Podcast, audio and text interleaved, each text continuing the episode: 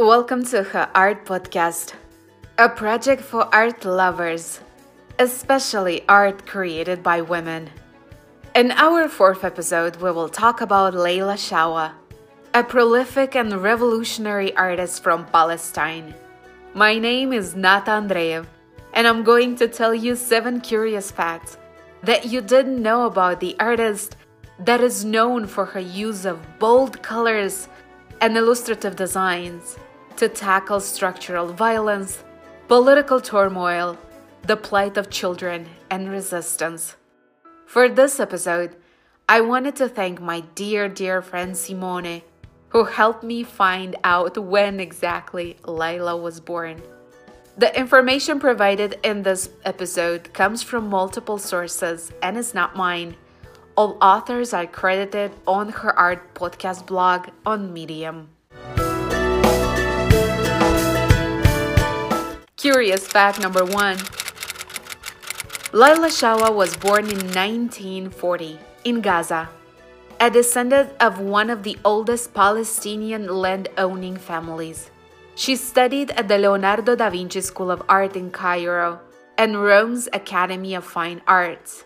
After graduation, Shawa went home to supervise arts and crafts education in refugee camps for the United Nations Relief and Works Agency and entered an informal apprenticeship with UN war photographer Mr. Nakasian. At the age of 27 years old, she moved to Beirut to paint full time. When the Lebanese civil wars started, she returned to Gaza. Curious fact number two Growing up in the Middle East, where many diverse cultures live in close proximity, Laila learned to speak several different languages. Speaking different languages helps one understand how complex problems give rise to multiple explanations that are often mutually exclusive. From the privileged vantage point of the artist, she tries to consider all sides of any question. Through her multi layered approach, she expresses the ironies and hypocrisies to which others seem less attuned. Curious fact number three Laila's work is being intensely engaged with the physical aspect of production, moving with ease across media from print to oil on canvas to more recently installation. She was trained mainly as a painter, later as a photographer, but as artists evolve, Lila discovered that one tool of the trade does not fulfill all requirements. She found herself facing subjects such as graffiti on walls, and the only medium she could use was photography, which also led her to print. Later on, as in the case of installations, the subjects dictated the use of mediums. With the existence of so many options, Laila adopts different techniques in her work. It is a matter of necessity and evolution. Curious fact number four.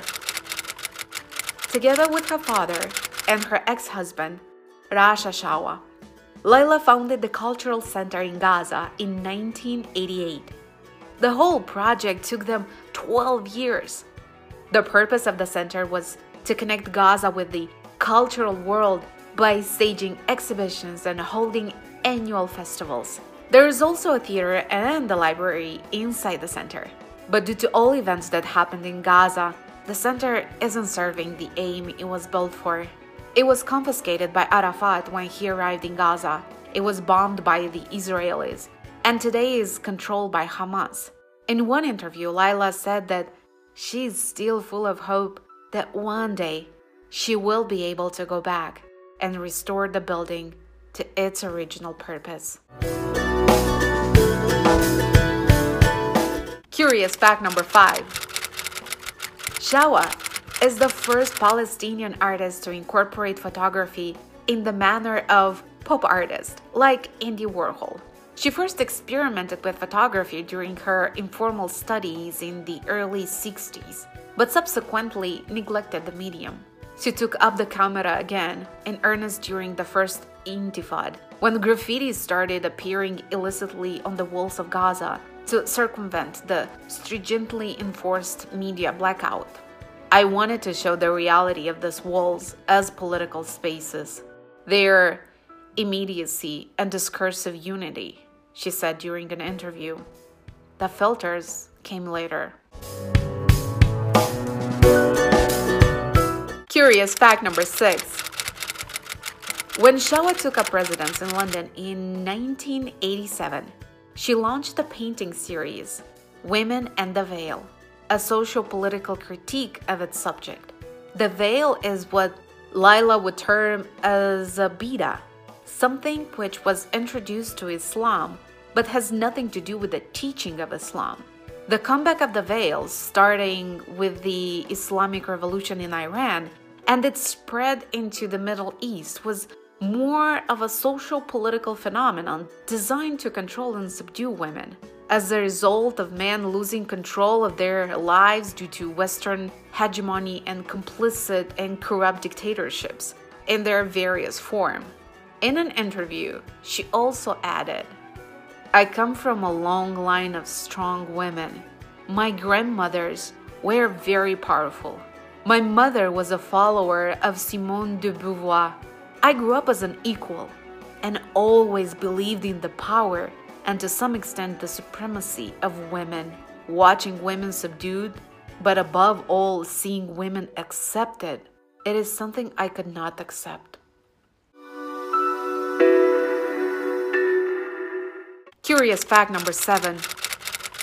When asked to look back on the Israeli Palestinian history, Lila had this message for the international community and younger generations to read history from the correct point of view. The problem with the Palestinian issue is that it is discussed from the middle of the story while ignoring totally the origins of the conflict. Most people don't know the real history of what happened in Palestine.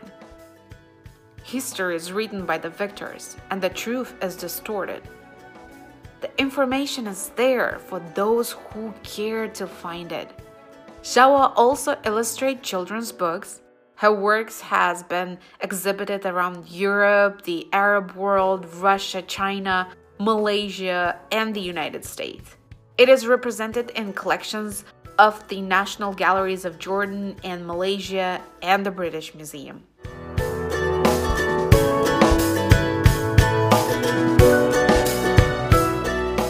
Thank you so much for listening to the fourth episode of season three of her art podcast, a project for art lovers, especially art created by women. If you want to follow more of what I do, find me on Facebook and Instagram. And don't forget to tune in next month when I'm going to tell you about Marisol Escobar, the forgotten star of pop art. This is the second episode I'm recording during COVID 19. I hope everyone is safe and takes care of themselves and their loved ones. See you later.